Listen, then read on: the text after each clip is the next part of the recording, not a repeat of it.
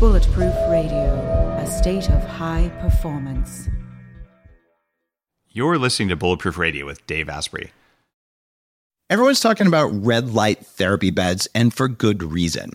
There's a company called ARRC LED that's building an entirely new class of LED devices. ARRC LED beds integrate proprietary scanning technology and frequency protocols to shape the delivery of six different wavelengths in dose optimized photobiomodulation. Yes, that's a lot of words. What it is, though, is that photobiomodulation improves the underlying energetics of the cells in your body. And those changes can benefit nearly every tissue and organ and system in your body. You change your cells and you change your life. For more information, visit arrcled.com. What if there was a way to feel younger for longer? Well, there is. Your body needs something called the NAD plus molecule to help you age well. When you're young, your body makes a lot of NAD plus, and that helps you make energy. It helps you keep your DNA healthy, absorb nutrients well, and it protects your cells from stress. But once you hit about 30, your NAD plus levels start to drop. The good news is that longevity scientists have found some things that can help, like niacin, niacinamide, and niagen. They help your body make more NAD plus even as you age. All three of these are in an amazing formula called Qualia NAD Plus. Check out Qualia NAD Plus risk-free for up to 100 days at neurohacker.com slash Dave15 to save an extra 15%. That's neurohacker.com slash Dave15, Qualia NAD Plus. It's what I use. Uh, today's cool fact of the day is that gravity isn't the same everywhere on Earth. It sounds kind of crazy unless you're into gravity kind of stuff but it's because gravity is proportional to mass and there's less land mass in certain parts of the earth like the hudson bay area of canada or those places basically have less gravity. And does that mean you're stronger in hudson bay because you don't have to resist as much gravity to lift things? It either means you're stronger or it means you're weaker because you had less resistance but technically there is a difference. And aside from that just kind of cool fact of the day there are things like the Global Coherence Initiative, where they're measuring the magnetic field of the Earth that also varies dramatically. So we like to think we live on this perfect sphere, but it's actually kind of a misshapen thing with little dips and peaks and valleys. And we are magnetic and electrical and photonic and chemical beings. And you can't do just one of those. And the pharmaceutical industry historically kind of taught us going back 150 years that we're all really just chemical. And that is not correct. You, you can't do, be just one of those things. You're all of those things at the same time. And you can do things like use lasers in order to completely change what's going on. That's light based, but something happens in your mitochondria. You make more energy. What if there was a way to level up your energy, get rid of stress, and take more control of your body? Welcome to Quantum Upgrade. This is a new technology that taps into quantum energy to help you feel amazing. Quantum Upgrade has a lot of different products that help protect you from EMF and help activate your body's natural healing abilities. You can expect better sleep, more resilience, less stress, and better blood flow. The cool thing about Quantum Upgrade is that the products are backed by a lot of heavy duty scientific studies, and there's a new measurable upgrade. You can now use Quantum Upgrade to increase your consciousness levels between 1400 and 2200 on the Hawkins map of consciousness. If you don't know what that means, do some research because it's impressive, it's fun to learn about, and it's something that I've come to understand. Ready to try Quantum Upgrade? Visit quantumupgrade.io slash Dave for a seven day free trial. I'm sitting here with uh, Dr. Mark. And if you're a first time listener, I'll tell you who Dr. Mark is in a minute. But Mark, describe how I look. Uh, you look as though you have a big spider sitting on your head and its legs are kind of hooked around you that's one way of looking at it. The other way of looking at it is actually you have a EEG on your head, which picks up brainwave patterns and then feeds into a machine and helps you to train your brain. It could be one of those things. I, I like to call it biohacker chic, and this is the new fashion that I'm looking to do. I'm, I'm going to try and walk through uh, the, the TSA security wearing this hat. I'm yeah. kidding. I probably won't do that, even though it would be perfectly legal and safe. What this is, if if you can watch this, it's cool. It's actually a 3D printed 24 channel uh, neurofeedback device. So instead of squirting electrode goop into your hair, which really is crappy because mm. you have to wash your hair, it has little tiny spider like thingies inside it that each have their own amplifier. So I can get clinical grade signals off my head in about one minute instead of about 15 minutes and washing my hair later. This lets me pretty much every night, if I want to, spend about 45 minutes doing neurofeedback, working out my brain in a way that meditation simply never will. So this is a, one of those things, this is the future. And I'm working really hard with all the biohacking things I do. I'm actually working on a new book about this as well. Uh, in order to take these things that are expensive, that are hard to find, that are esoteric, show why they work, show how they work. The research is already done. You just haven't heard about it. Bring the world experts in, talk about it, and then make it accessible so that your kids, when they're in school, there's no excuse for any child getting out of school without having had their brain scanned on an EEG. So the kids can actually have more control of their own brain. It's not about us controlling someone else's brain, it's about you controlling your own brain. Like life is the struggle to have that control. Well, I'll be damned if I'm not going to cheat. Hmm. Okay, let's get going.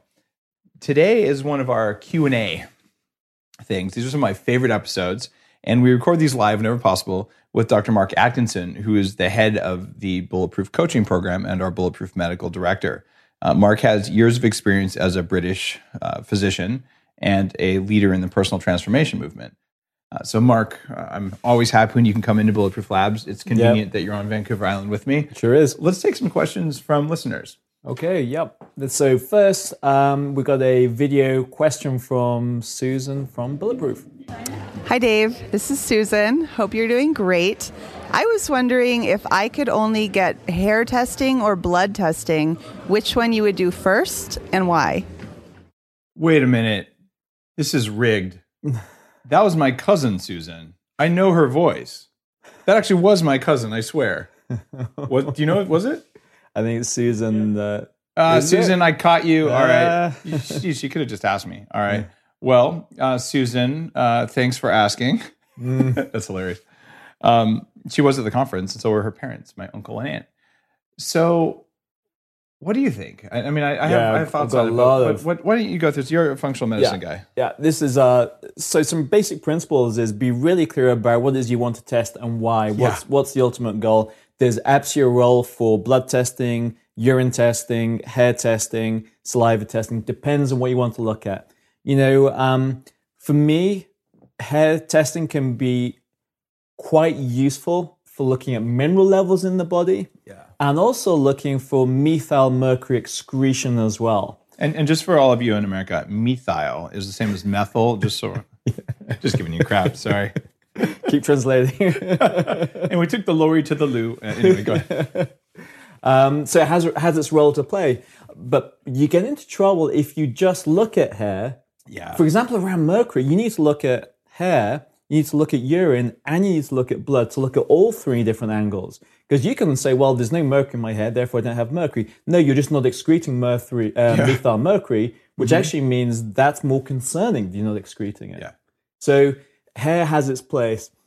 I'm a real big fan of, of blood testing because um, there's some core blood parameters really most of us need to know on a regular basis. The core bulletproof ones around inflammation, right? Like, will you just list those real quick? Yeah, exactly, of course. So uh, I want to know vitamin D level as a, as a bare minimum. HSCRP is a mark, sensitive marker of inflammation, should be under three, preferably one.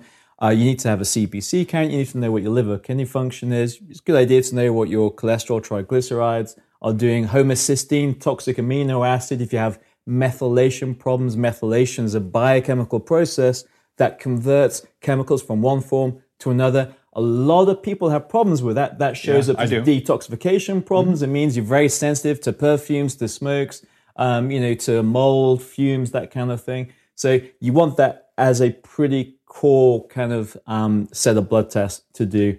There's one more on the bulletproof list that I think wasn't in there uh, LPPLA2. And this is a, a, marker of, of damage to the protein that lines your blood vessels. Yeah. And a lot of people are like, oh my goodness, my LDL went up. But it doesn't always. Some people LDL goes down, the, the cholesterol that, that's allegedly bad cholesterol, which apparently it isn't unless it's oxidized. Yeah, but if your cholesterol levels, whatever they are, and they vary by person to person, there is no magic safe number. Um, what will happen then is you'll see results of bad cholesterol, which is oxidized damaged cholesterol. So if that happens, uh, then you're going to see LPPLA2 go up. So if you're like, oh, my cholesterol's 220, my doctor says I have to go on drugs, it's the end of the world. But you I get this all Yeah. the time, all this time. So someone start introducing um, healthy fats into the diet, and they say, "Wow, my cholesterol is going up." You know, my LDL cholesterol is going up. They're saying that's not what counts. What counts is oxidized LDL, Mm-hmm. Right. OXLDL. It's an expensive test, so you know it doesn't come by that easy. And also particle size as well, because what Mm-hmm. happens is, is you introduce healthy fats, um, the number of large, fluffy LDL particle numbers go up. Mm-hmm. So that increases your LDL number, but that's okay because they're not associated with cardiovascular problem. But actually, the dense LDL particles that are associated, they go down when mm-hmm. you increase your fat. So Typically. And there's- Typically. There's, probably people who have the exact opposite reaction. They're just unusual, right? Yeah, so about 10, 15% of the population have the paradoxical response, mm-hmm. which is actually where it goes the other way, which is why, particularly if you're committed into your performance and to biohacking, you've got to monitor this. Right. Because how can you know what, what impact a specific intervention is having on your physiology without doing that? Other really important things is saliva testing as well, particularly for cortisol levels, DHEA, uh, urine testing for thyroid function, you know, um, uh, metabolites of which give a good indication of uh, levels of metabolism in the body, and also hormone levels in urine as well.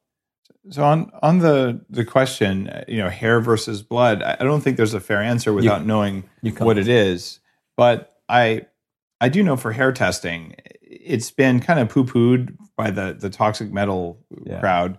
However, an intelligent interpretation of, of a hair test, you might not see mercury coming out if you have high mercury. And I know I did have high mercury. I had to get chelated for Mm. it years ago. This was part of the variety of things that were going on with me. Mm. And what is, I would say, the definitive test is you take an agent that makes you excrete mercury if it's in your tissues, and then you pee into a jar for eight or 24 hours, uh, and might be a big jar. and Yeah. then you take a sample of that, and then you know, okay, there was mercury in my tissues. I made my body let it go. Now it's out. Yeah. That's really a strong standard. But Yeah. what you can tell from a hair test is Mm-hmm. your ratio of copper and zinc is going to be seriously jacked, even if there's no mercury present. So mercury can send a signal that perturbs other metals, Absolutely. but you have to really know how to interpret one of these things. So it's cheap though, which is why I like it. It's kind of cheap, but don't interpret yourself. Yeah, you got to work with know, the doctor. You got to you got to work with a function integrated medical doctor in this. And also, listen, you know, when you think of testing, is like it's got to strip it back to you know, uh, particularly when you work with a clinician, is history examination. You know, um, doing you know questionnaires on neurotransmitter imbalances, hormone imbalances. It, it's got to be well considered because what, and I see this all the time. Someone will order their own kind of blood test. They'll freak out about it, and, and it's not in context. And you know what? Really, it's 90% of the time it's best done in conjunction with a clinician who can just see the bigger picture, make sense of it, reassure you. Because I see a lot of people, particularly those with a lot of anxiety around health, they're constantly doing blood tests, they're freaking out. Um, sometimes for good reasons, sometimes not for good reasons. So, so do work with someone with a functional integrative medicine background. Yep. Uh, The other thing I think is, is very reasonable is to say, look, I'm going to set a budget. Right? It, It's entirely possible. And, and I did this. There was a time when it actually created marital stress uh, after I lost my $8 million. This was going back a long time ago. Where I'm like, the most important thing in in life is actually life. So, like, I, I want to mm. perform well. I want to feel good. And I actually feel like crap a lot of the mm. time. And I've, I've done so much, but I, I feel like I don't have my energy back. You know, I've lost some weight. I've gotten somewhat better, but like, it's still not right. And, and mm. I just knew it. So, I'm like I'm happy to spend a thousand dollars a month. I ended up spending three hundred thousand dollars, uh, and like I guess that's like a couple car payments. I'll just drive my old car, whatever. Uh, so I'm, I still drive a pickup truck, right? Mm, yeah. so that kind of thing, you can say, look, I want to spend five hundred dollars on lab tests, and you go to your mm. functional medicine person, and you say, all right, I have five hundred bucks. Help me allocate this most effectively. That's right. And, and that is not a conversation that a lot of people mm. have. And there's two kinds of doctors. One says, I have no idea how much this costs because I work with insurance companies. And then, okay, oops. There's another kind of doctor who says, you know what? A lot of my patients just pay direct because they get an 80% discount when they don't use insurance companies. I like this lab. I like that lab. Uh, I don't like that lab. This one's cost effective. And here I have a coupon for that one. And that second kind of doctor, that's the functional medicine doctor who's probably the one you want to work with Yeah. because they're more holistic in their approach and because they're going to help you stretch your dollar further. Yeah. Uh, but the bottom line is, your your basic inflammation panel, you got to get that from blood. Yeah. Hair test, if you're worried about metals, is the most cost effective but the least accurate one, I would say. Yeah. But it's cost effective, Yeah. right? And it's also there's no needles, there's no blood draw. You don't have to like inject things and pee. Hmm. Uh, it, it can it can be complex and annoying, but if you have all the symptoms of metal and you've you've eliminated some other things, it's totally worth. Oh, the, the provocation test for, for, for mercury is and other heavy metals is hugely important because um, so you, you take this uh, oral substance called DMSA as long as you're not sulfur sensitive, and basically it helps to pull mercury out, and then you kind of measure it in your urine. Yeah. One thing I want to say around tests though is, as a general rule of thumb, my advice for most people is, you know what, change your diet first, do the core supplements first, improve your sleep first, exercise effectively and efficiently first then see how you feel and then maybe invest in there. Because sometimes sometimes people use testing to prolong the inevitable. They're going to have to change the diet. So it, it's just if, if budget is is an issue for you you know my recommendation is get on the core supplements you know your multivitamin your uh, you know your krill oil your vitamin d There's your a bulletproof list of all there's a big bulletproof list. Get on that. Get on the fundamentals of the bulletproof diet you know uh, start dealing with your stress you know cardiac coherence training whatever it is you, you choose to do and then see how you feel and then maybe get your baseline The, the baseline is important. The other blood test that you're not going to get from hair is the food sensitivity panel. And there's a list of suspect foods on the bulletproof diet, and most people have no idea that they have something that's making them weak in their diet. So you cut out everything that's likely just for two weeks, and this is described in the bulletproof diet book, like in, in good detail. It's not that hard to do. Instead of selectively eliminate just this, then just that. It's like no, just get rid of everything. For two weeks, you're going to eat like fat meat and veggies. Like life is tough, right? Yeah. And you do that, and then you feel amazing, and then you mm-hmm. eat a bunch of crap, and you feel like crap, and you realize, okay, there was something, but it's a process of elimination, or you just get the blood test, and you're like, oh, mm-hmm. it turns out I am sensitive to that. Now that I know, I can just take that out and see how it does. So I think that's around three, four hundred bucks. But man, Yeah, it, it, it saves you some time, and you're gonna like not feel crappy yeah. if you're feeling crappy. yeah that's the igg blood test. Listen there's a lot of controversy around it but you know what it comes down to is this is that i find that if people are willing to do that test yeah it may be controversial in terms of its accuracy but often it's accurate i.e you know something very unexpected comes up and they take it out of their diet. It could be eggs it could be dairy whatever it is um, and they feel so much better it's like, oh my goodness, clinical outcomes versus controversy. Like shocking. Some of the most effective things are controversial because they're too effective. Yeah. Right. I, I love too effective. Like Yeah, that's cool. yeah Awesome. Let's move on to the next one. Okay, so this is from uh, Arnold uh, Jess, age 62. I'm struggling with uh, nummular eczema. Um, dermatology doctor keeps hitting me with creams. It seems uh, it seems to laugh at them. Sunlight does seem to help. I've been bulletproof since September. Have lost 23 pounds. Been trying to hack from the inside. Do you have recommendations? So I'm familiar with most forms of eczema. I don't know the specifics of nummular eczema. Yeah, so let- let me- doctor. let me so, so explain you, that. You, you need to take that, but I can talk about some general autoimmunity Cool. techniques. But you go through the medical explanation Yeah, of this. I love talking about eczema and skin inflammation Yeah. because it, it is such a hackable condition. I've got some right back here. Just kidding. Yeah, later. Uh, so nummular eczema or discoid eczema. Classically, you get these kind of coin-shaped lesions on your arms, your legs. They can be itchy, they can ooze. You can get them on uh, on your body. And really, anytime you have skin inflammation, your head's got to go to inflammation, generalized inflammation, gut health, leaky gut syndrome, and dysbiosis, which is basically bad bacteria growing in the gut. Yes. Okay, so so when you look at that kind of principle, you, you know the first thing you do is you got to clean up your diet. You got to come off sugar, you know, dairy, gluten, come off that, the kind of usual kind of suspects. Um, you got to treat any dysbiosis. If you have bloating, uh, loose stools, diarrhea, constipation, you may have to treat yeast or yeast overgrowth, and there may be parasites there. Some you get some gut uh, testing uh, done. Um, taking anti-inflammatories, uh, natural anti-inflammatories are really important. Probiotics to improve uh, gut health, really important. S- skin health supplements, vitamin D3, vitamin C, A, kind of krill oil, zinc, really hugely important. Testing for food sensitivities. Collagen.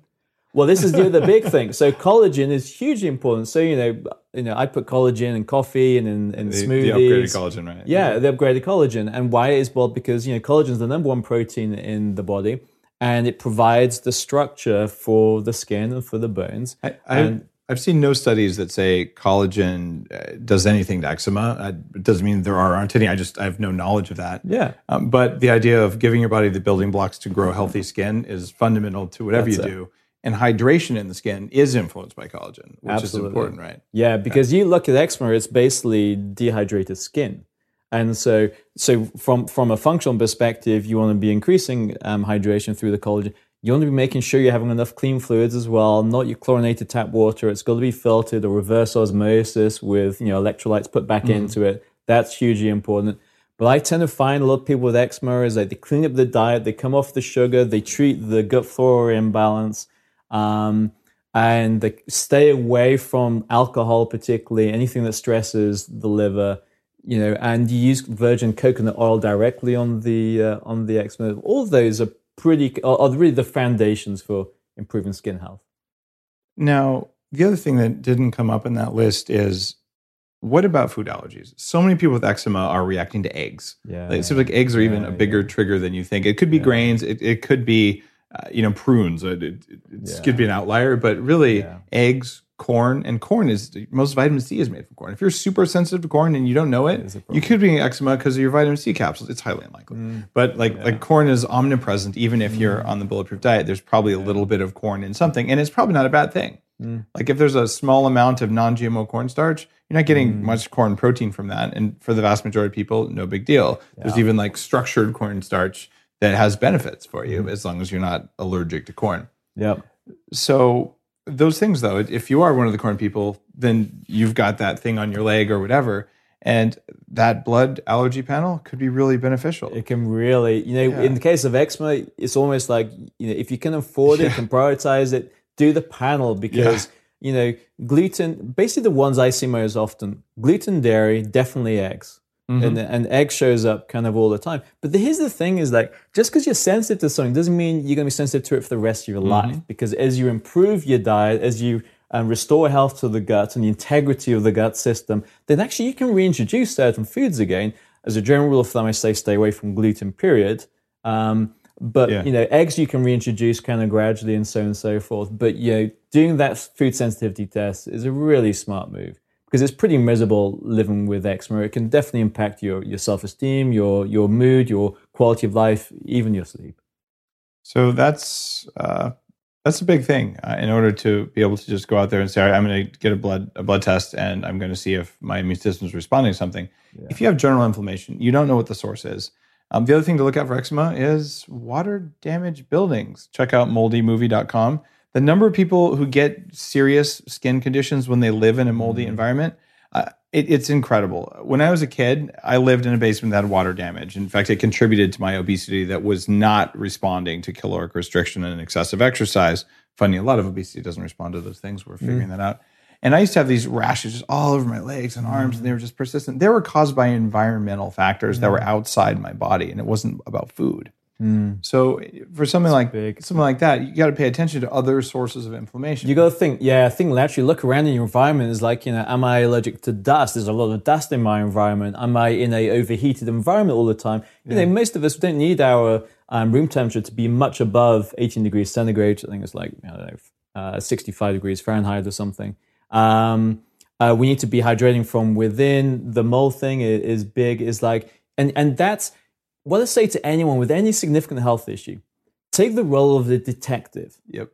it's your job predominantly, but ideally working with a health professional knows what they're talking about, to work out what is contributing to this. And normally it's a combination of stuff, which it means it's like it could be mold, it could be dust allergies, it could be food sensitivities, and then combined with leaky gut syndrome, combined with impaired detoxification in the liver, combined with some, you know, some unhealthy bacteria in the gut.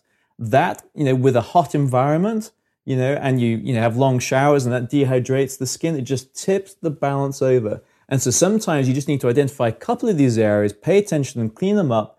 And you know what? The body heals itself. The body has this innate drive towards health and healing and recovery.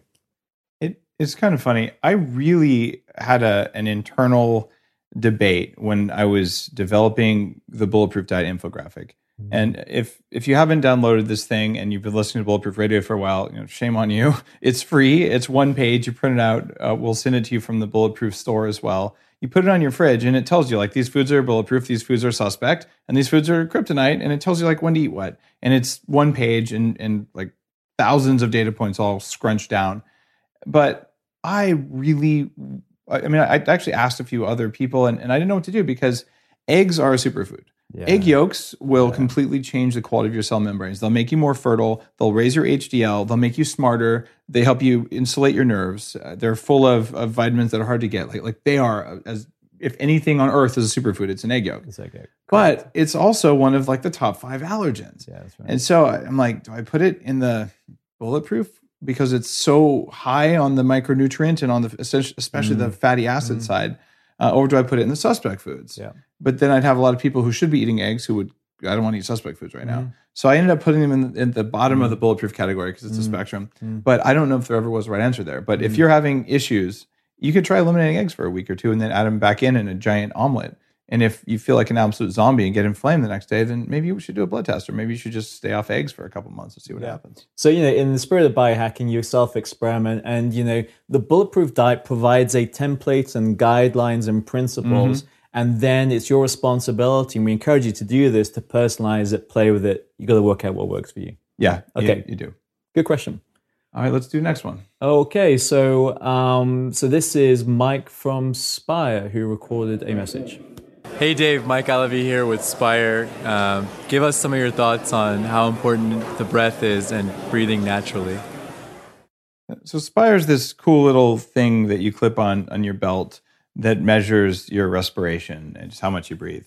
And when I was CTO of Basis, the wristband company that gets a heart rate from your wrist, I really wanted to get heart rate variability from the wrist, which they ended up never uh, engineering into the device, which I always thought was a huge bummer. Um, but that idea was that well, you can use heart rate variability to tell respiration. And heart rate variability is a major sign of whether you're in fight or flight stress mode versus parasympathetic rest and recover mode, which means you can change your breath to change your heart rate variability, or you can change your heart rate variability and change mm-hmm. your breath, but they're linked.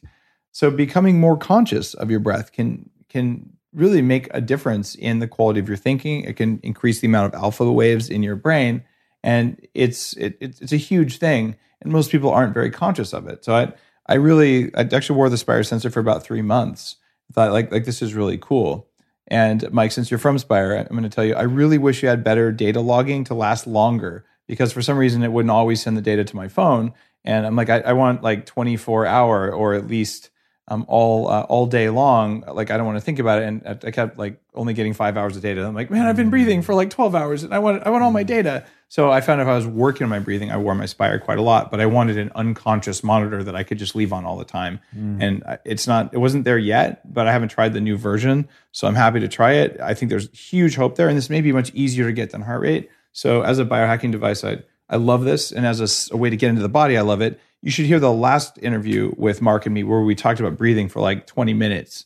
Uh, we'll put a link on the YouTube video to the show notes for that one as well. Yeah, let's do And that. Mark, what do you think? Like, we don't want to go too long into this because Yeah, other questions. Yeah, in the last podcast we talked a lot because uh, just to summarize it, I'm coming to believe that conscious breath control is essential and integral to performance and energy and health.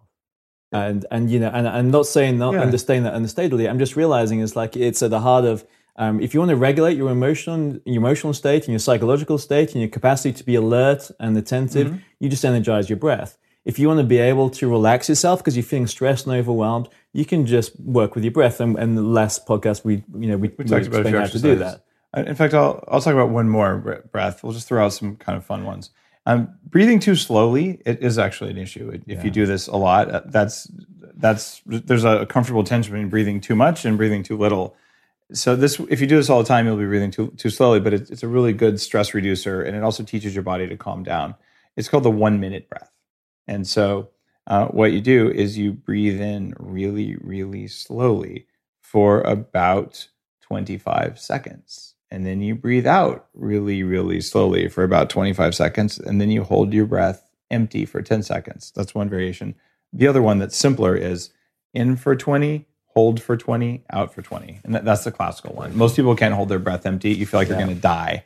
But Yeah. once you've gotten over that, I'm going to die, my lungs are empty, it's actually just fine to have empty lungs for five or 10 seconds. Absolutely. But there's a huge panic response that most people get from that. And you need to train that away from yourself. Mm. Like your body should not be allowed to go into panic mode when your lungs are empty. For God's sake, you're not going to die.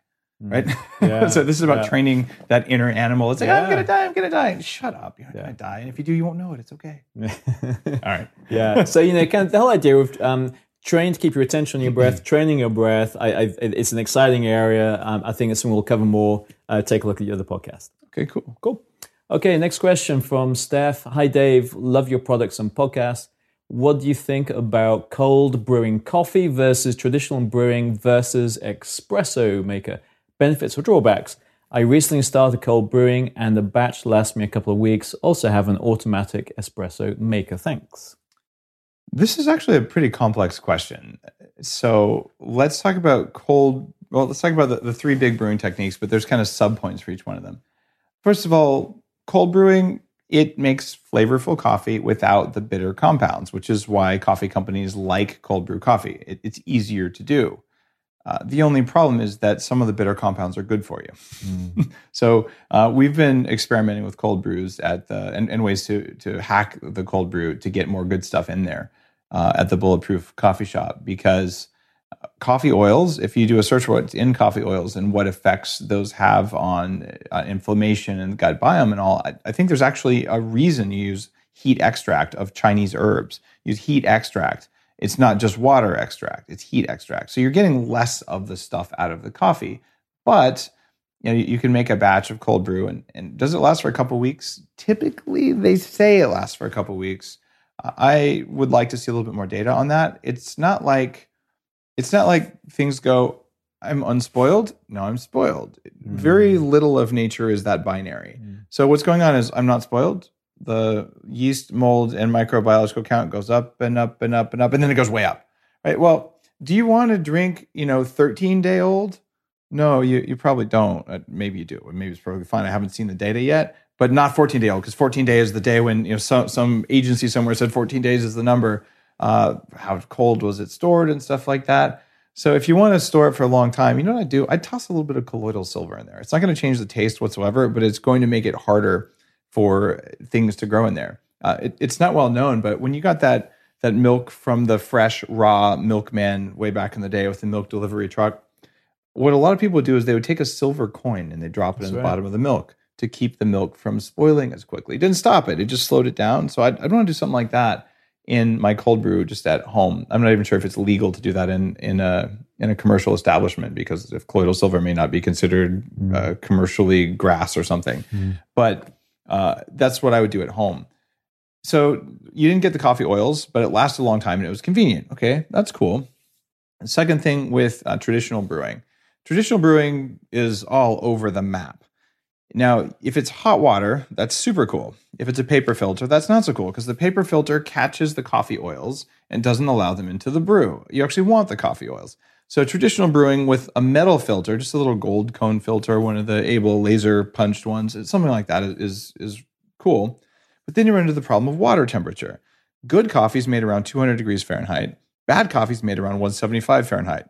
Guess what your coffee maker does? Your coffee maker does bad coffee because once the water is hot enough to basically push the water up instead of using an actual pump, that happens at 175. So you get coffee that doesn't taste right and isn't very good. The vast majority of coffee in offices and homes is made at the wrong temperature. Hmm. So you can buy a, a CAA approved coffee maker. I just posted a review on the Bulletproof YouTube channel of the Cuisinart one, which I have to say I love. I finally, after like 15 years of doing either pour over or French press, I switched to a commercial coffee maker because it uses a metal filter. I put the coffee in, press a button, and then I like put the butter in the blender and talk to my kids, and then the coffee comes out. It's it's, it's phenomenal, but it's good coffee every time. So that's what I, I'd recommend. Espresso, I also have a, a really, really nice uh, semi commercial grade espresso machine that I use, and I, I love the thing. It's so nice. With bulletproof beans, you get this huge amount of crema, uh, and it's it's flavorful and rich and complex. And you can absolutely drink that, and you get coffee oils out of the espresso as well. You get a little bit less caffeine that way than you do from the other type of brewing. Um, but I, I think there's definitely a place for espresso. If you're going to be blending espresso with uh, with milk, uh, then you're getting a latte and you're getting all the sort of sticking of the coffee polyphenols and antioxidants to the milk molecules. It's just a bad idea. But if you're going to be blending the espresso with butter, you're going to find it's not hot enough to melt the butter. So it doesn't work that well. You have to use an Americano. And then you run into issues with the vast majority of beans where the bitterness will come out more from espresso. Um, I do it just fine with the bulletproof beans, but it's still a fine art. We engineered the bulletproof beans. The roast profile is actually, we worked on it with uh, Paul Songer, who's one of the guys who trains the judges for the Cup of Excellence, like the world's top coffee tasters on earth. We developed the flavor profile to work specifically with butter and brain octane. So that's how we test it. And that means that when you pull uh, a shot with our beans, it's meant to be with butter. It tastes good that mm. way. But a lot of beans uh, in our testing, anyway, had very weird off flavors when you when you increase the amount of fat that's in there. So there's a taste reason that you use the bulletproof beans, but there's also uh, in the espresso machine just a, a question of bitter oils coming out if you don't pull the shot just right. So espresso is more complex. The automatic espresso makers you know, it depends. Did you spend a couple thousand dollars? It might work. if it's you know a five hundred dollar automatic espresso maker, most of those don't uh, they don't have enough atmospheric pressure.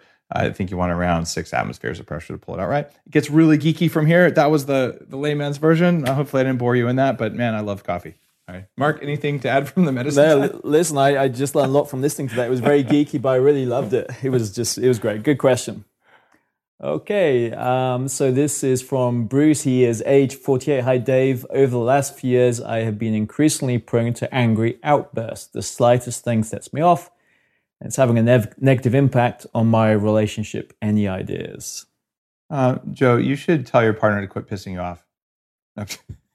and that's why I'm here to also kind of fill it out a little bit as well. um, this is one of those amazing things where you have enough self awareness to notice the change, which is phenomenal. And that means that you can change it. It's you're really hosed when your partner tells you there's a change and you tell your partner to go screw off because mm-hmm. then you're locked. And, and I know a lot of people who are self sabotaging like that and they're just, they're going to keep doing it until someone leaves them or until they just hit rock bottom or until they say something just so harmful that they just realize, wait a minute, like that wasn't like me. What's happening? So what's going on here? It, it, wasn't a sudden I moved from one building to another. Like I, I, got a new house and I turned into an asshole. That's usually an environmental thing like mold. Yours is a, a progressive thing, which makes me think that it's one of two things. It's most likely neurochemical or biological, and that that's worth getting worked worked on with a, a medicine uh, approach. Uh, perhaps a brain doctor, certainly a psychiatrist. Uh, Daniel Amen has great books. In fact, Change Your Brain, Change Your Life just got re-released. And if you read that and you see your profile in that book that is going to completely change things for you. It's one of the best ways best books i've ever seen that lays out different behavior profiles with different brain states. Daniel amen he's been on the show a couple times. He's in moldy the movie as well. And his type of technology is called a SPECT scan.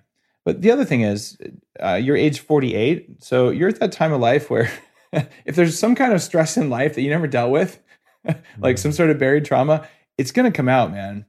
And I wouldn't have believed this uh, when I was 20 or 30 because it, it's just not there yet. But if there's unresolved childhood stuff, all of that goes in before you had an adult brain to tell you that it shouldn't really make any difference. It did make a difference when you were six or five or whatever it was.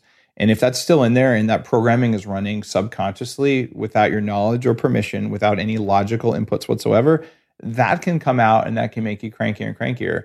And I recommend when I'm working with a client who has stuff like that, is there's some personal growth stuff there. Some of the stuff that bulletproof coaches can actually like help guide you towards. The fastest two technologies that I know of to work on that are number one, EMDR. It's a, a neat form of transpersonal psychology where you move your eyes back and forth in a special way that sort of puts you into reprogramming mode, for lack of a better word. Mm-hmm. I've never seen faster progress than I have with that in in friends, family, uh, and clients. The other thing is neurofeedback. You can use neurofeedback to really get on top of that. And 40 Years of Zen is a program that I use with very high end clients. And on the Bulletproof website, you'll see the Neuroptimal system that also it can really help with emotional regularity. And that's worth checking out as well. The reason it's on the website is that is the most affordable. I think it runs to about 13 bucks a session type of neurofeedback that's easily accessible at home without going anywhere. So hopefully that's a quick answer. And now we're going to go over to the physician side of things. Yeah, well, just want to reinforce what you shared there. You know, one way of looking is when it comes to kind of challenges like anger and depression, anxiety. You look at it from a is it a biological cause? Is it a psychological Yeah. cause? Is it con- is it a combination thereof? And and sometimes it's a combination. I, I think the first thing I, I just really appreciate is the fact that you've written in and said, "Hey, listen, I have an mm-hmm. issue." That that's a big thing because you see, the human ego is rooted in denial and blame. And so what that means is like when you have an angry egoic self, everyone else is the problem. They're the problem. I'm not the problem. Just leave me alone. And there's not much room there for change. And so what I'm seeing here is like a willingness to change. And that's great because, you know, the way we are matters. How I show up mm-hmm. moment by moment with you, with others, with clients, with my kids, with my wife matters and we get used to being a certain way. And like when anger creeps up on us we progress to get more and more angry with the people around us with the people we love. And ultimately it's not okay because Yep. it's a it's a form of emotional and intellectual abuse and trauma. It's not okay. So i love the fact one is you're willing to do something about this. I think the first thing is, you know, what tends to happen is we get this buildup of psychic tension inside of us. And the way to know if you have that is just simply by to tune into your body. How tense do you feel? If you feel your muscles at the back and they feel really kind of tense and hard, you're trapping a lot of psychic tension energy in there. So as a Or, bit, or you've been exposed to biotoxins.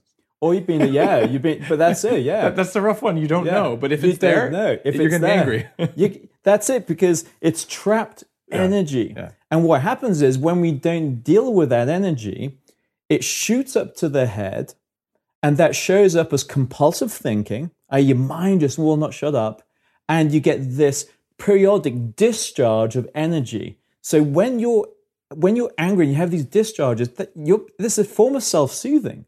You're discharging the discomfort and the energy. You return to feeling better, normally drop into guilt because you've just done something or you were aware you, you were not proud of, but it's not a healthy way of doing it. So, so one is you've got to take it seriously. Second thing is we have to deactivate that sympathetic over arousal.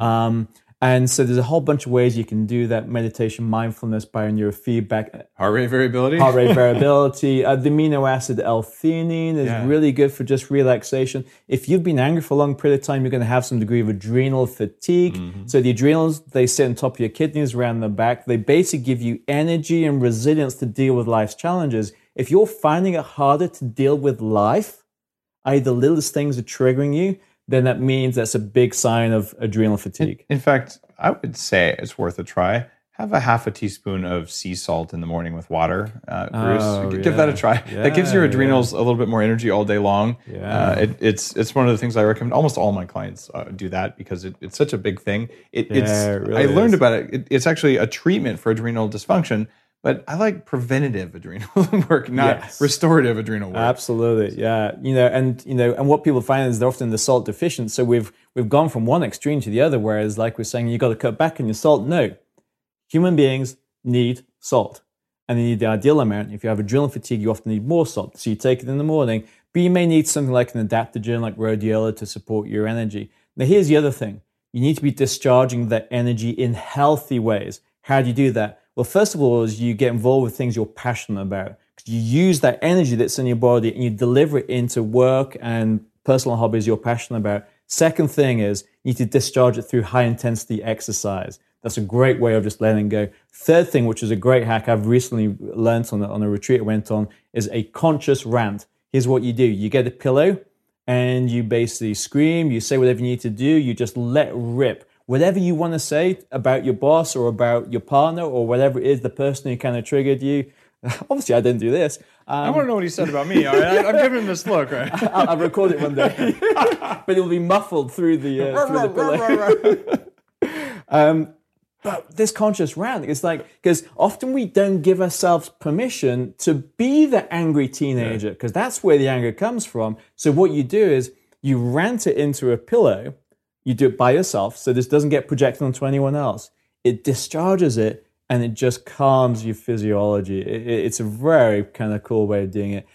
If all of those things don't help, then please work with a skilled professional um, who can kind of you know dig a bit deeper. You mentioned about trauma.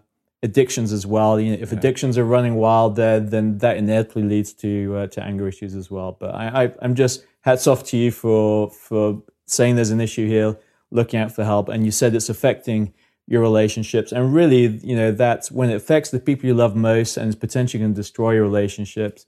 Enough's enough. We have to take great courage and, and do what we need to do.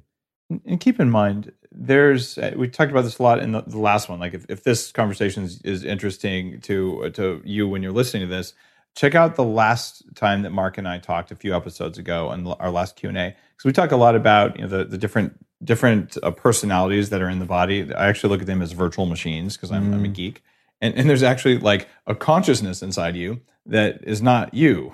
it's like your body wanting to do stupid things that you know a, a gorilla or a dog would want to do. And if you read the Bulletproof Diet, I talk about the Labrador brain. A lot of that that anger comes from those survival parts. And if you can work with someone to figure out what triggered that, what programming made that dog into a mean dog versus a nice dog, you can reset it. And it's easier hmm. now than it's ever been in all of history, I would say, to reset it. So acknowledging, like, oh, I don't have to feel really guilty about that. I'm responsible for it, but it wasn't me. Like it, it was mm. this automatic crap, and I'm just mm. gonna I'm just gonna clean it up, and and that can lower some of the guilt because guilt actually mm. ties into shame, which prevents you from doing all the work. How do I know this crap? Because I lived it. Like it's not like I was always bulletproof. Like Yeah. seriously, That, and, that's the thing, right? Is like no one shows up bulletproof. yeah. You have to work it. You have to work through your stuff. I've worked through my anger stuff. I worked through my depression. You, you You're, just you're still working on the anger, Mark. I mean, if, if you see, I mean, this is one very angry man. Okay. just kidding. about as calm as they get. You are. Um, but actually, you know what? Just one thing that came to mind. If if you're listening to this and you notice that you consistently emotionally overreact to stuff, then that's a big sign that you have stored anger and energy inside of you. Because anytime we emotionally overreact, that's pointing towards the past, living on inside of our body. And that's about the past. And working with a skilled therapist, you know, I've been working with a therapist for, for 10 years now. And I tell you what, it's been one of the greatest blessings to me because we are creatures of self denial. It's very hard for us to see a lot of things that other people can see so clearly in us.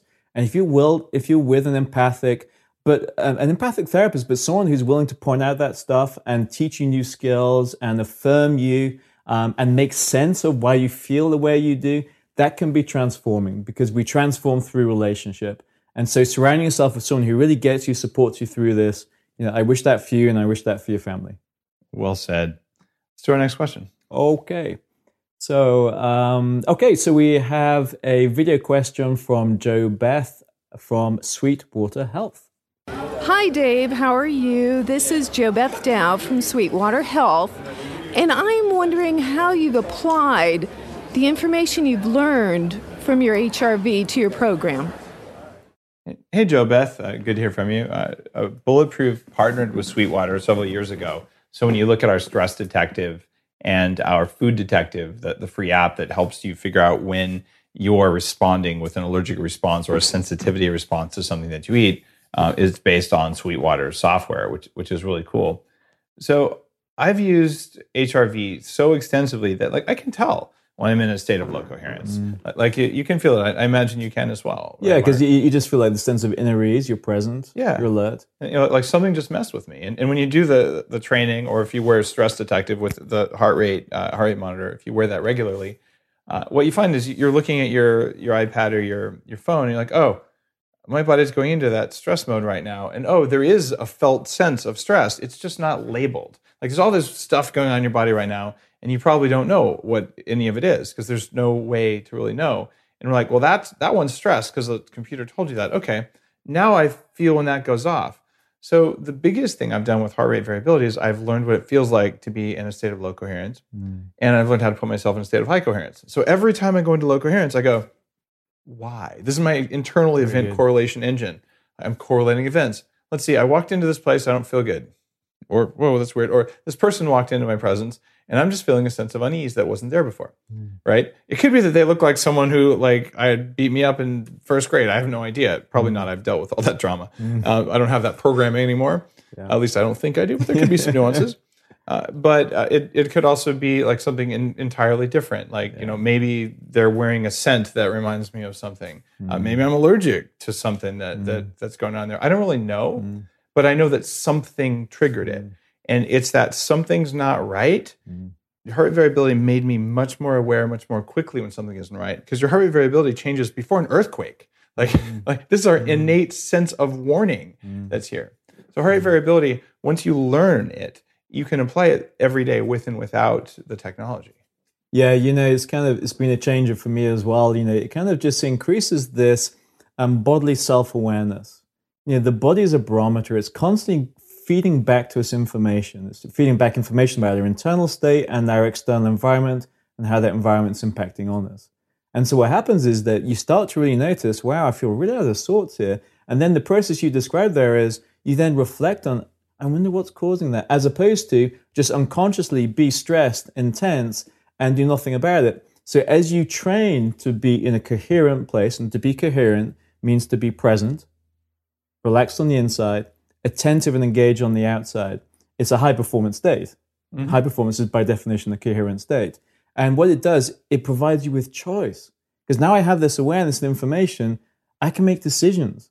I can make a choice about that. I can make a choice about being with this person. I can make a choice about removing myself from this environment. Or I can learn about, wow, it's like I had that meal which looked amazing and great, but you know what? I can't think properly. I've got this kind of mental static going on, I've got this brain fog going on. I wonder what it was that was in that. And you start this process of inquiry, and then you learn from that, and then you evolve, and then you just start to manage your biology much more skillfully, which ultimately is what biohacking is about. Mm-hmm. So yeah, Totally good agree. question.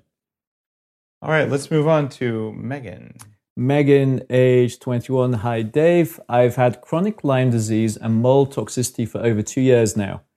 I went to a clinic in Florida to be treated for these conditions, was given 19 intravenous bags of Levaquin, which is an antibiotic. I was on NCAA. Oh, I was an NCAA Division 1 soccer player prior to this. I was not told to stop my workout routine whilst on Levaquin, the antibiotic. This resulted in severe tendon damage, which is one of the side effects, ended my soccer career. I listened to your podcast about fluoroquinolones, which is the type of antibiotic the study is referring to. I am intrigued by your mention of administrating ozone yourself over the course of 18 months.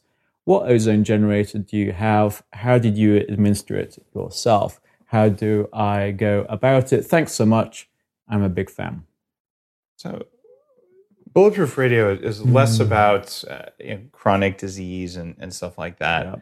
uh, where like there, there's lots of like like specialized things about Lyme disease and toxic mold. I find that probably, geez, I, a substantial portion of people. I don't know that I have a good percentage to throw out there, uh, who are are really into performing well. Magically, don't always perform well all the time, and mm. there's some consistent reasons for this. Mm. Like, like one of the things I talk about a lot is that we've had Helen Irlen on the show a couple times. Visual stress affects high performers, affects pro athletes, Big. affects CEOs, affects everyone else. Forty-eight percent of people have that one, right? Oh, and it's amplified by mold and Lyme. If you have those, you're going to have visual stress. In fact, it's predictive that you've been exposed to biotoxin. Mm. At least one in four people have gen- genes that make them susceptible, more susceptible to toxic mold. Everyone is susceptible to toxic mold, and at least one in two houses has toxic mold. Lyme disease is sweeping the country, right? So these affect everyone from all different walks of life. And quite often, I, I get these these coaching calls where it's like, Dave, you know, I'm a semi-pro athlete. Dave, I'm a CEO, and then I just hit the wall, and everything sucks, mm-hmm. right? And like I, my brain fog. I never had it before, mm-hmm. and it's like, okay, maybe you're just getting old. Yeah, right. It's not mm-hmm. how you get old. What's going on here is something messed with you. You ran into kryptonite that wasn't labeled, and that's not cool. Like your nat- your native state is Superman, and okay, some things can make you even more super. And we have such an obsessive focus on those as a culture that we forget to look for the things that make you weak. And that's why bulletproof diet. Eat the right macros, lots of fat, the right kinds of fat. Stop doing stuff that makes you weak because that's easier than just doing things that make you strong. And then, of course, avoid the stuff that's really, really bad, like the kryptonite things. So, what you have, Megan, is really unfortunate because you had toxic mold exposure from a water damaged building, most likely. And if you have chronic Lyme disease, that's okay. It means you had mold exposure. I don't believe people ever get chronic Lyme disease without first having toxic mold exposure. I lived in toxic moldy buildings. I had chronic Lyme disease for at least 10 years that was diagnosed with all the appropriate Western blot things. And my wife and I ran a lab testing company where we double confirmed that I had Lyme disease. In fact, it was active and it was the North American, not the European strain. So you can get over that stuff. What sucks for you is that you got given a really toxic antibiotic that contains a lot of fluorine, this highly reactive chemical that's also in fluoride, by the way. And there was an episode recently of Bulletproof Radio where we talked about how these kind of antibiotics, which are a new kind, are seriously messing with people. One of the big side effects is tendon damage. Ouch. So, what's going on now is you want to do ozone. And this is why your question made it onto the list. Because ozone therapy is something that doesn't apply to people who've been as foobarred as you. I was probably just about as screwed up, although I only have knee problems, not tendon problems. So, if I can get to the state where I am now, just about anyone can because if you use half the techniques I did, like you're, you're gonna you're gonna be able to kick way more ass than I do. And also, you're young. You're only 21, so mm-hmm. like pff, you're you, you're gonna heal way faster. Mm. So here's the deal with ozone. Everyone can benefit from ozone therapy.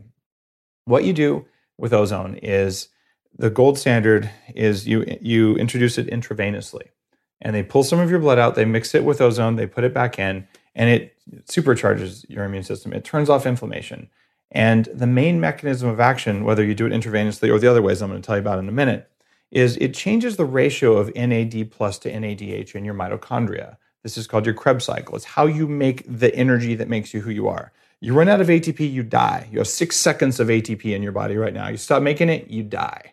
And if you can make it slightly more efficiently, slightly better, you age less, you have less risk of cancer, and you heal faster, you feel better, you have more energy, you think better, and you're more of who you are. These electrons that you make from ATP are the foundational thing that allows you to do personal growth work, allows you to pick up your groceries, allows you to take your next bite. Like it's fundamental to being a human or being a biological life form that's not a plant because they use chlorophyll, different animals. So if you move around, pretty much you have ATP and you've got to have electrons. What ozone's doing is it's changing that ratio of NAD to NADH. What other substances change the ratio of NAD to NADH? Well, upgraded aging on the Bulletproof website and Unfair Advantage, uh, the ingredients in those. Um, there are multiple studies looking at mitochondrial function and that specific ratio. And one of the reasons I use those things every day is because I do everything I can to keep my mitochondria running very, very efficiently. And those are part of my strategy for overall mitochondrial health. In your case, what you do with ozone is you're going to also take advantage of some of the antimicrobial things it does and you're going to take advantage of the fact that ozone stresses the antioxidant enzymes in your cells and makes you grow more of your own antioxidants. You're going to grow more of your own glutathione. You're going to grow more of your own SOD. So, how do you do it? You go to a therapist, an ozone doctor, a functional medicine specialist, and they're going to introduce ozone into your body via probably one of these four ways intravenous, which is the gold standard but expensive and painful. You can do it through rectal, which Megan, you're a woman, you have an advantage. You have a vagina. It works better in the vagina than it does in the rectum. For guys, we get it in the rectum, uh, or you can also get it into your ears. And you basically have a stethoscope where they blow it in. Your tympanic membrane will allow it into the brain. This works really well for, for brain fog. There's actually another thing in ozone sauna that's much less used that I'm not that big of a fan of, but you can absorb it through your skin. So these are the primary ways you do it it's expensive, relatively speaking. If you want to do it at home, first you go to a therapist and you learn how to do it right because you can kill yourself with ozone. Don't mess around with needles and ozone at home. Rectal ozone is pretty darn safe, but you can cause a lot of harm. You could basically inflate yourself too much, and you could also cause too much oxidative stress. So you got to know the right levels. There's various websites and blogs about this, and your person doing the training ought to answer all of your questions for you. Then Longevity Resources makes the gold standard thing. Hear the interview with Dr. Robert Rowan, where I talk with him about that specifically. I think there's even a, code in that uh, for a discount on it. On top of that, you could also, if you really, really want to go cheap, there's something called Enalay, E N A L A Y, uh, which is a Chinese brand, about 179 bucks for one of their generators. The problem is it's not calibrated. So you don't know exactly how much ozone you're getting. But if you don't have any money and you're desperate, I'd think about that. But you need to know what you're doing because you can hurt yourself. You can also heal yourself. I did it rectal ozone every night that I was home for 18 months, and it turned my body back on. If you're a high performer who's not sick and you do ozone every couple of weeks, it's probably going to help your performance. That mitochondrial ratio matters for everyone. All right, what did I miss? Uh, I think you hit the nail on the head. You got I love it. ozone. Yeah, I can see you you you know a lot more about ozone than I do. So Okay, I. I think we got it. All right. Uh, I think We're good. I think that's it for our show today. We're only a little bit over on time. Look, I appreciate you taking your time to listen here uh, and to ask questions. Go into social media, go to the Facebook page, ask us on on Twitter, uh, Instagram, wherever you like. And we actually have the ability to to use voicemail, and there's instructions on the website where you can actually just ask a question, which is kind of cool. So we can play it live. Uh, we asked, we recorded some of these questions at the Bulletproof conference. If you like what Dr. Mark and I were talking about, maybe you should think about going to the Bulletproof Coach Training.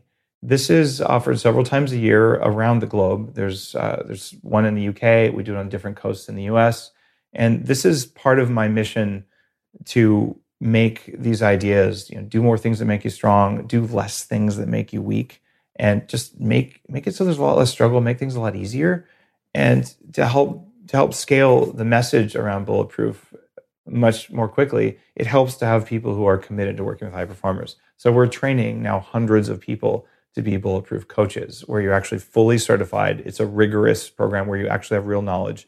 It's not a bulletproof diet coaching class. You can read the bulletproof diet and you can learn how to do that. We talk about food and performance. It's a small part of it. It stacks well with functional medicine. It's it's uh, stacks well with uh, nutrition, uh, nutritionist kind of backgrounds, or any kind of healing modality.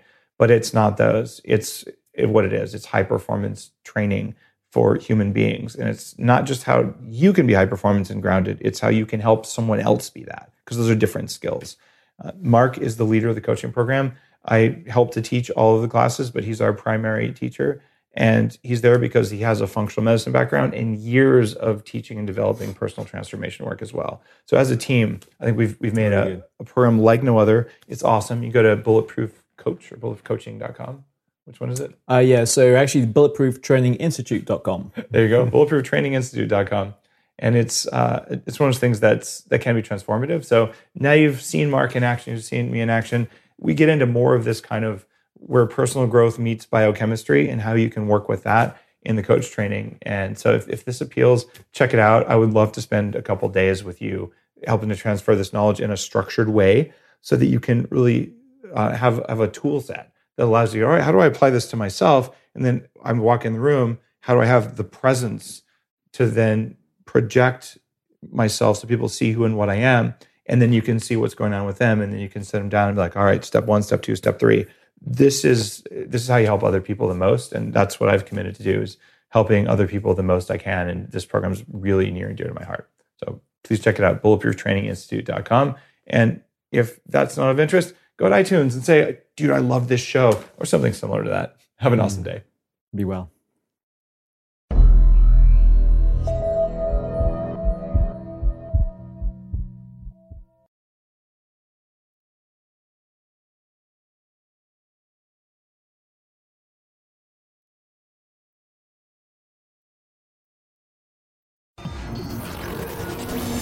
Upgrade, formerly Bulletproof Radio, was created and is hosted by Dave Asprey. The information contained in this podcast is provided for informational purposes only and is not intended for the purposes of diagnosing, treating, curing, or preventing any disease. Before using any products referenced on the podcast, consult with your healthcare provider, carefully read all labels, and heed all directions and cautions that accompany the products. Information found or received through the podcast should not be used in place of a consultation or advice from a healthcare provider. If you suspect you have a medical problem or should you have any healthcare questions, please promptly call or see your healthcare provider. This podcast, including Dave Asprey and the producers, disclaim responsibility for any possible adverse effects from the use of information contained herein. Opinions of guests are their own, and this podcast does not endorse or accept responsibility for statements made by guests. This podcast does not make any representations or warranties about guest qualifications or credibility. This podcast may contain paid endorsements and advertisements for products or services. Individuals on this podcast may have a direct or indirect financial interest in products or services referred to herein. This podcast is owned by Bulletproof Media.